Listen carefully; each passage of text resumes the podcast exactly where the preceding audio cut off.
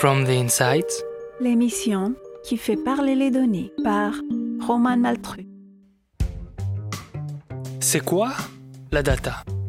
Est-ce qu'elle révolutionne vraiment nos vies Nos méthodes de travail À ce point pour qu'on en parle autant? Et surtout, comment ne pas rester en marge de cette révolution qui est en marche?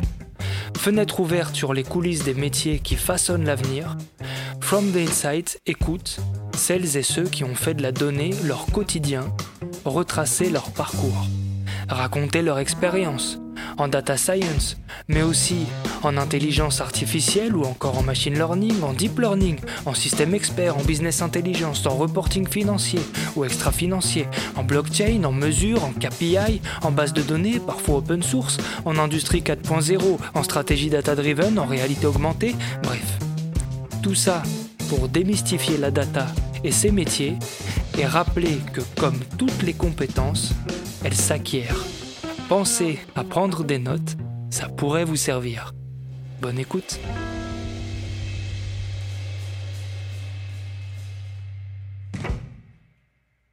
Bonjour à toutes et à tous, j'espère que vous avez passé une bonne semaine.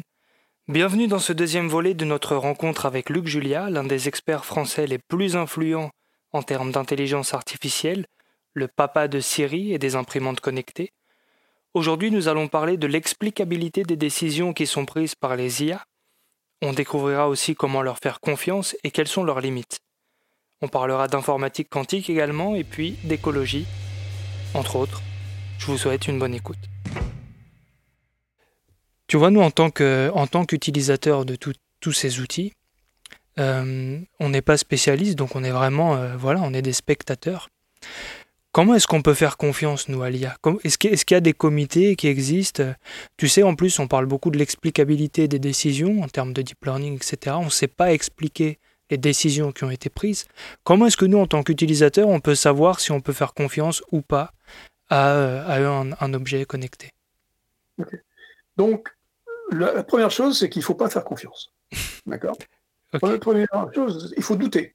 Mhm. Il faut façon douter, et c'est la première chose et la bonne chose à faire. Maintenant, il y a beaucoup de choses fausses qui sont dites. D'accord? Par exemple, quand on parle d'inexplicabilité, c'est faux. C'est-à-dire que tout est explicable. En IA, absolument tout est explicable.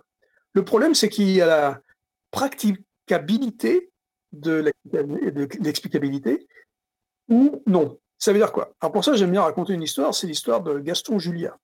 Alors qui c'est Gaston Julia? Gaston c'est un mathématicien français du début du XXe siècle qui, en 1914, euh, découvre les fractales. D'accord? Alors, les fractales, c'est quoi? C'est, euh, bah, aujourd'hui, tout le monde sait plus ou moins ce que c'est les fractales. on a une représentation. Dès que je dis le mot fractal, les gens ont une représentation dans leur cerveau immédiatement de la fractale. En 1914, quand Julia découvre euh, les fractales, c'est une équation. C'est une équation exponentielle qui est absolument inexplicable euh, et qui est mathématiquement explicable.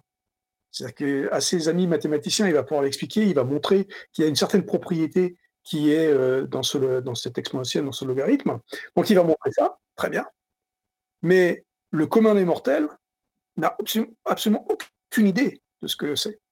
Il a fallu 40 ans, en 1955, pour que l'élève, un des élèves de, Julia euh, à Polytechnique, qui s'appelait Benoît Mandelbrot, prenne l'équation et l'amène dans, dans un ordinateur, et il va chez IBM en fait aux États-Unis. Il prend l'équation, il la renomme entre guillemets, et il passe ça de équation de Julia à équation de Mandelbrot, on ne va pas se gêner. Mais bon, euh, donc il prend, il prend ça, il la met dans la machine, et là apparaît à l'écran, quand on dessine ce machin, apparaît à l'écran cette magnifique structure qui est cette fougère qui était le truc, quand j'ai dit fractal, c'est ce que les gens ont dans la tête dès qu'on parle de fractal maintenant, cette fougère qui, quand on la voit, on comprend cette propriété mathématique qui était dont on parlait tout à l'heure, qui est la, la, la, propriété de récursivité. Mmh. D'accord?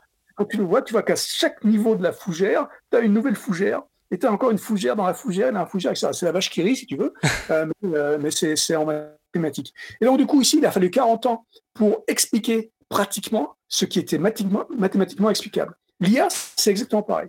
L'IA aujourd'hui, alors je ne dis pas que dans 40 ans, on aura tout expliqué de l'IA, Mais c'est mathématiquement explicable. C'est-à-dire qu'à partir du moment où je choisis des données, où je choisis un algorithme, je sais pourquoi je l'ai choisi et je peux l'expliquer. Après, effectivement, il y a beaucoup, beaucoup de données, hein, c'est le big data, donc il y a beaucoup de données qui sont jetées sur ces algorithmes, et puis, euh, et puis eh ben, on peut se perdre un peu. Donc, mathématiquement, je suis capable de modéliser, mais pratiquement, je suis incapable de l'expliquer. D'accord? Certainement que d'ici quelques années, parce qu'il y a des gens qui travaillent dessus, d'ici quelques années, il y aura d'autres IA qui iront aussi vite, qui seront sur des. parce qu'ils font des millions de calculs par seconde, ce truc-là, d'accord? Donc c'est pour ça que moi, je ne peux pas le suivre, d'accord? Mais on aura d'autres IA qui vont s'attacher à expliquer ces IA. D'accord? Donc, du coup, on pourra comprendre qu'effectivement, ce n'est pas de la magie, que c'est de la logique ou que c'est de la statistique. D'accord? C'est ce les IA. Hein. Les IA d'aujourd'hui, ce n'est pas autre chose que euh, des mathématiques qui sont dans deux, grands, euh, deux grandes parties. Donc, euh, alors les très vieilles IA qui sont devenues les nouvelles IA qui sont des statistiques. C'est ce qu'on appelle le machine learning et le deep learning. C'est basé sur des réseaux de neurones et c'est basé donc sur des statistiques. Et puis il y a les un peu moins vieilles IA, mais qui sont maintenant devenues obsolètes, après les, les, les, premières IA statistiques, qui sont les IA logiques, d'accord, qui sont ce qu'on a appelé les systèmes experts, qui sont basés sur des bases de règles, d'accord. Donc euh, les règles que j'énonce et je dis si machin, leur truc, voilà. Donc l'IA c'est ça, c'est de la logique et des statistiques. Et donc, bah, c'est que du calcul. Euh, et, on est capable d'expliquer en mathématiques. Mais c'est compliqué. C'est compliqué parce qu'en fait, il y a plein de calculs qui sont faits à une vitesse extrême. Exactement. Et, en fait, toi, ce que tu dis finalement, c'est que bon, euh, l'IA n'existe pas. Voilà, c'est d'ailleurs le titre de ton livre. Et tu dis ça parce que finalement, tu dis que le robot il ne prend pas de décision, il ne prend pas d'initiative, il fait simplement qu'appliquer ce qu'on lui dit, et qu'en ce sens, ben, il ne pourra jamais innover euh, et, il ne pourra jamais remplacer l'humain. Est-ce qu'on peut imaginer qu'avec le développement des techniques dont tu parlais, de deep learning, avec l'arrivée des ordinateurs quantiques, ça pourrait changer? Alors, là encore une fois, il faut faire attention parce que euh, en utilisant les méthodes actuelles, donc il n'y a aucune chance que ça change. D'accord? En utilisant les techniques actuelles qui sont donc statistiques, donc basées sur des données de données historiques, des données qui existent, parce qu'elles ont été créées par nous, en général. Donc, ces données qui sont là, elles vont donner donc des statistiques et ça va donner des résultats. Ou alors les règles qu'on crée aussi, qu'on définit, elles sont là, on les prend. D'accord? Donc, tout ça, c'est l'histoire. D'accord? Et un des problèmes de ces IA, parce que je dis effectivement les IA et pas l'IA, parce qu'il n'y a pas d'IA générique, il n'y a pas d'IA universelle, d'accord? Il y a beaucoup d'IA qui font des trucs très bien dans des domaines très particuliers, mais ces IA sont basées en général donc maintenant sur du big data, d'accord? Donc ce deep learning, ce deep learning dont on parle, c'est basé sur du big data. Et ce big data, le problème, c'est que les data, elles peuvent être biaisées, d'accord? Donc ça, c'est un, des problèmes, on peut revenir plus tard. Mais maintenant, la question, est-ce que euh, ça peut évoluer.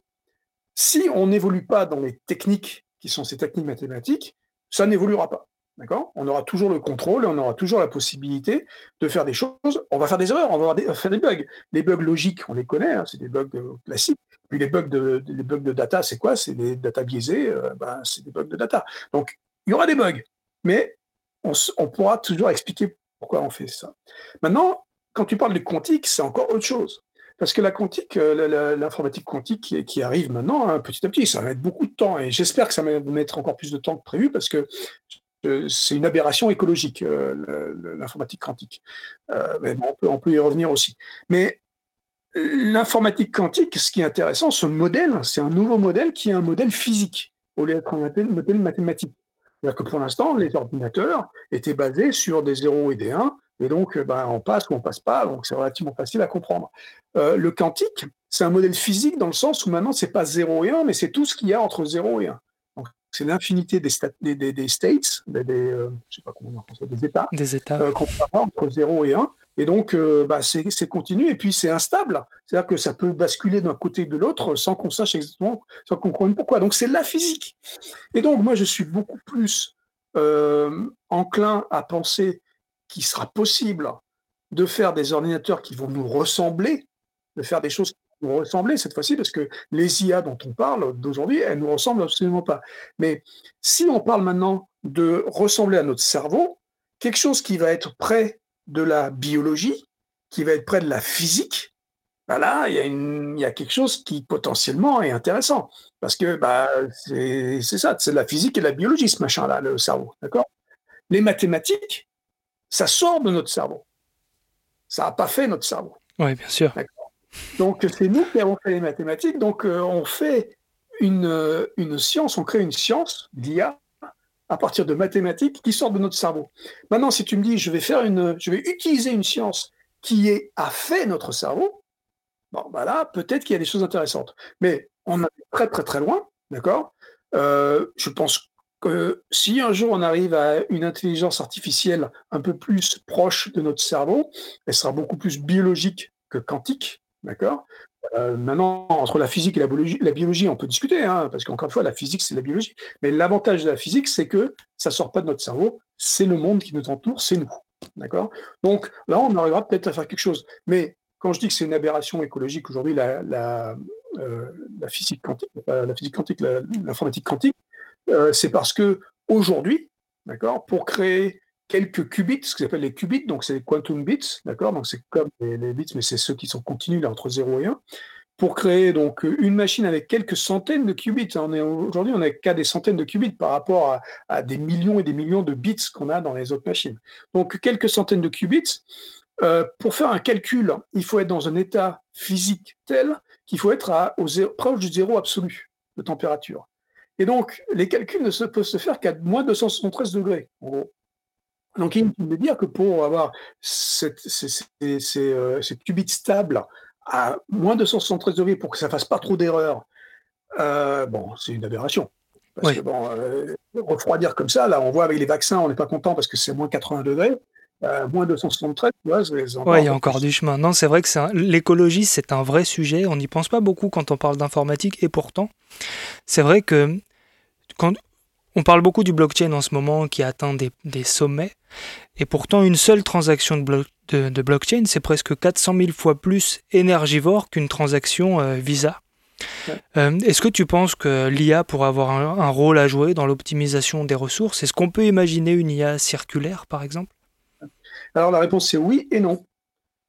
C'est le problème, c'est que c'est toujours oui et non la réponse, hein. Heu, alors c'est oui, dans le sens où on va pouvoir utiliser des IA pour optimiser les choses qu'on, qu'on qu'on va créer, d'accord? Donc on va certainement pouvoir utiliser des IA pour, ben, éteindre les lumières, quand il faut, pour pouvoir utiliser l'énergie, le montant d'énergie qu'il faut au moment où il faut et cetera. Donc oui. Le problème, c'est que ces IA elles-mêmes sont énergivores, d'accord? Et donc du coup, bah, y a y a comme tu disais tout à l'heure, on ne voit pas. C'est ça le problème. Le problème, c'est qu'on voit pas. Tout est ce big data dont on parle, ce on comprend pas ce que c'est. C'est un machin, heu, qui est quelque part sur les serveurs d'Amazon, de Google, heu, de Microsoft. On n'a aucune conscience de ce que c'est ça. Mais ces ces, heu, ces data centers dans lesquels il y a toutes ces datas et dans lesquels il y a tous ces algorithmes qui tournent sur ces datas, je veux dire, ils prennent une énergie absolument folle. Heu, il y a pas tellement longtemps, en fait, que, heu, le numérique est passé en termes de consommation d'énergie au-dessus, des de l'aviation, d'accord? C'est quand même, un avion, on sait là, on comprend, quand on le sent et qu'on regarde, on comprend que ça que pollue. Mais le numérique, étant donné que c'est intangible, on n'arrive pas à comprendre, on les voit pas ces data centers, ils sont loin de nos yeux, d'accord? Parce que les datas sont amenées à une vitesse folle jusqu'à là-bas et puis après, voilà, ça fait des trucs. Donc heu, ça, c'est un problème énorme, heu, quand on voit que, heu, des algorithmes comme celui, par exemple, qui a qui a battu le champion du monde de Go, là, en 2016, d'accord? AlphaGo qui tournait sur une machine, qui s'appelle DeepMind. Cette machine-là, juste cette machine-là, c'est 440 kilowatts. 440 kilowatts. C'est, heu, c'est déjà, pour commencer, quand on compare avec le cerveau humain, c'est 20 000 fois plus que mon cerveau?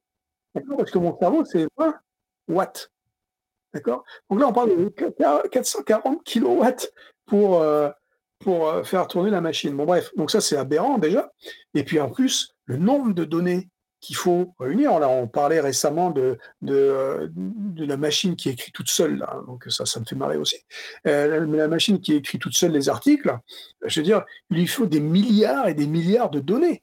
Je veux dire, c'est énorme, c'est absolument impossible pour des gens normaux, de pouvoir revenir autant de, de data que ça. Donc, ça prend énormément d'énergie. Et donc, à un moment donné, moi, je suis persuadé qu'il va falloir réguler. D'accord? Donc, il va falloir juste qu'on décide collectivement. Alors, pour ça, il faut comprendre. D'accord? Donc, il faut s'éduquer. Mais une fois qu'on est éduqué, il va falloir qu'on décide collectivement, comme on a fait avec RGPD. D'accord? On a dit, bah, les données, il faut faire quand même attention un peu.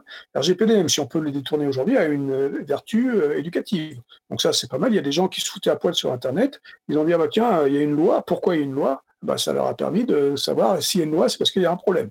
Donc ça, c'est une bonne nouvelle. Et donc, il va falloir qu'on ait encore des régulations sur les IA et qu'un jour, on dise, bah, écoute, euh, une IA pour créer un, pour, pour aller euh, guérir un cancer, bon, bah, je vais te laisser la faire, tu vois, c'est pas forcément une mauvaise idée. Par contre, une IA pour jouer au dernier jeu débile, peut-être que là, je vais pas te laisser la faire. D'accord? Il va falloir qu'on prenne conscience de l'énergie qui est dépensée pour pouvoir prendre les bonnes décisions euh, de, savoir si on fait ou si on fait pas. C'est ce qui s'est passé avec l'énergie atomique, hein, c'est ce qui s'est passé avec, plein de choses. Et bon, on peut toujours détourner les lois, hein, on, voit, on voit ça avec l'énergie atomique très bien, mais il y a quand même une prise de conscience qui fait qu'au bout d'un moment, on n'a pas envie de faire péter la planète.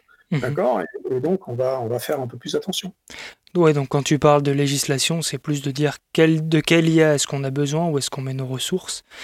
Et euh, alors, le développement des véhicules autonomes, c'est aussi une forme d'objet connecté. La voiture se connecte un peu à un cloud, etc. C'est aussi une forme d'intelligence artificielle. Et toi, dans un entretien euh, avec euh, Carlos Tavares de PSA, tu dis que le véhicule qui sera 100% autonome, donc là c'est level 5, aujourd'hui je crois qu'on en est à quoi? Level 2 à peu près? Ouais. même pas. Donc level 5 c'est vraiment euh, en totale autonomie. En fait, tu dis qu'il n'existera jamais. Euh, parce que la faculté de l'humain, elle est bien plus grande pour détecter à l'avance qu'est-ce qui va se passer. Donc est-ce qu'on peut dire que l'arc de triomphe, ça représente la limite de l'intelligence augmentée? Oui, ben, je considère que l'arc de triomphe, la place de l'étoile, c'est un exemple qui, euh, un exemple d'exception qui montre qu'effectivement, ce sera absolument impossible pour une voiture autonome de naviguer euh, la place de l'étoile à 18h. Peut-être pas aujourd'hui à 18h parce qu'il y a le couvre-feu, mais, mais à 18 h dans les temps normaux, je veux dire, la place de l'Étoile, c'est pas un endroit où on conduit. C'est pas, euh, c'est pas un endroit où on applique le code de la route. C'est vrai.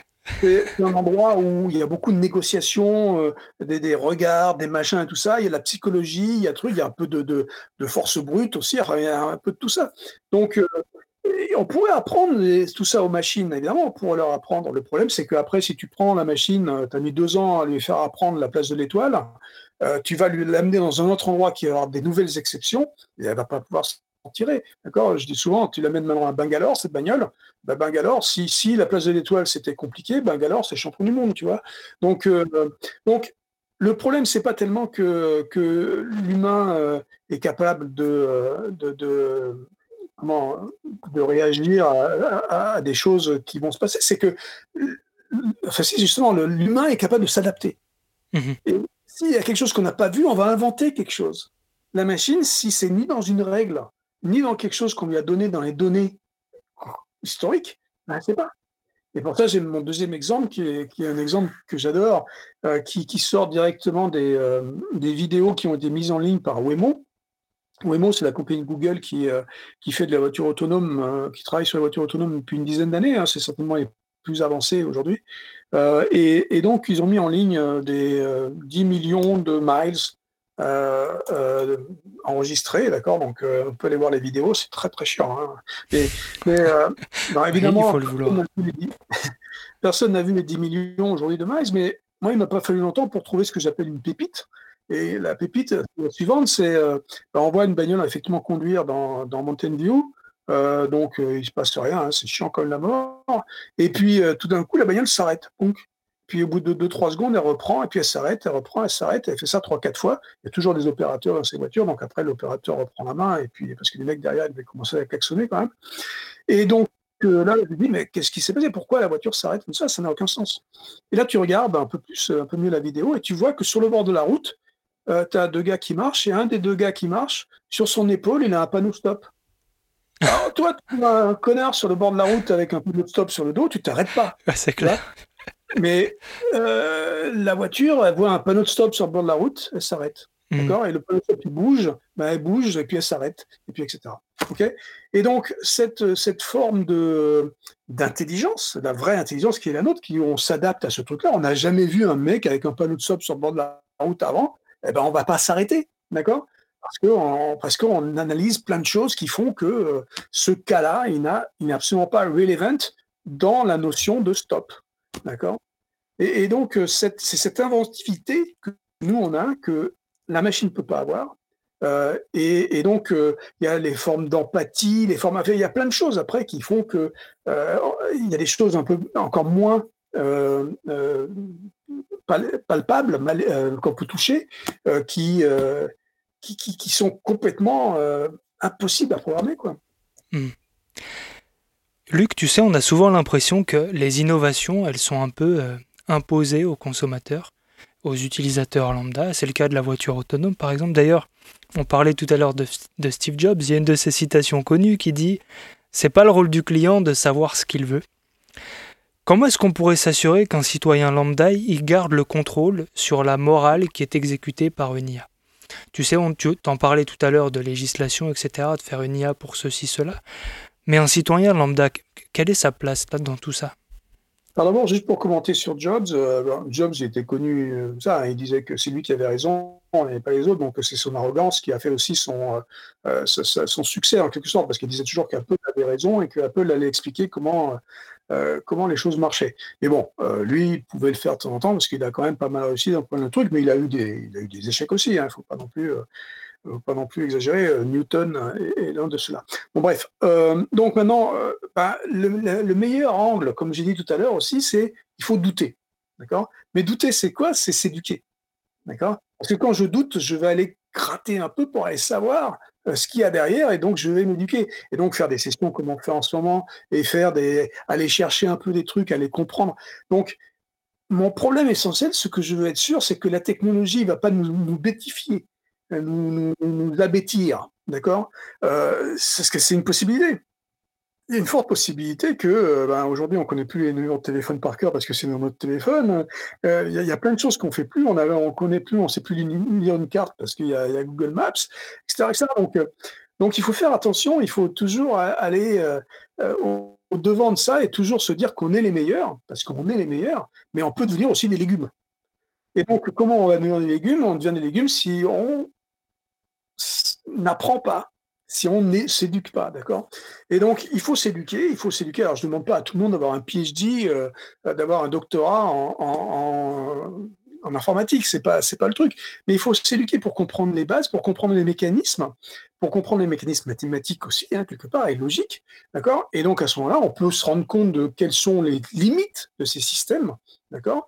On peut encore une fois les douter, hein, puis on peut aller les, se confronter à des gens euh, qui sont censés comprendre mieux ces choses-là, et puis et puis là, on est capable de prendre les bonnes décisions.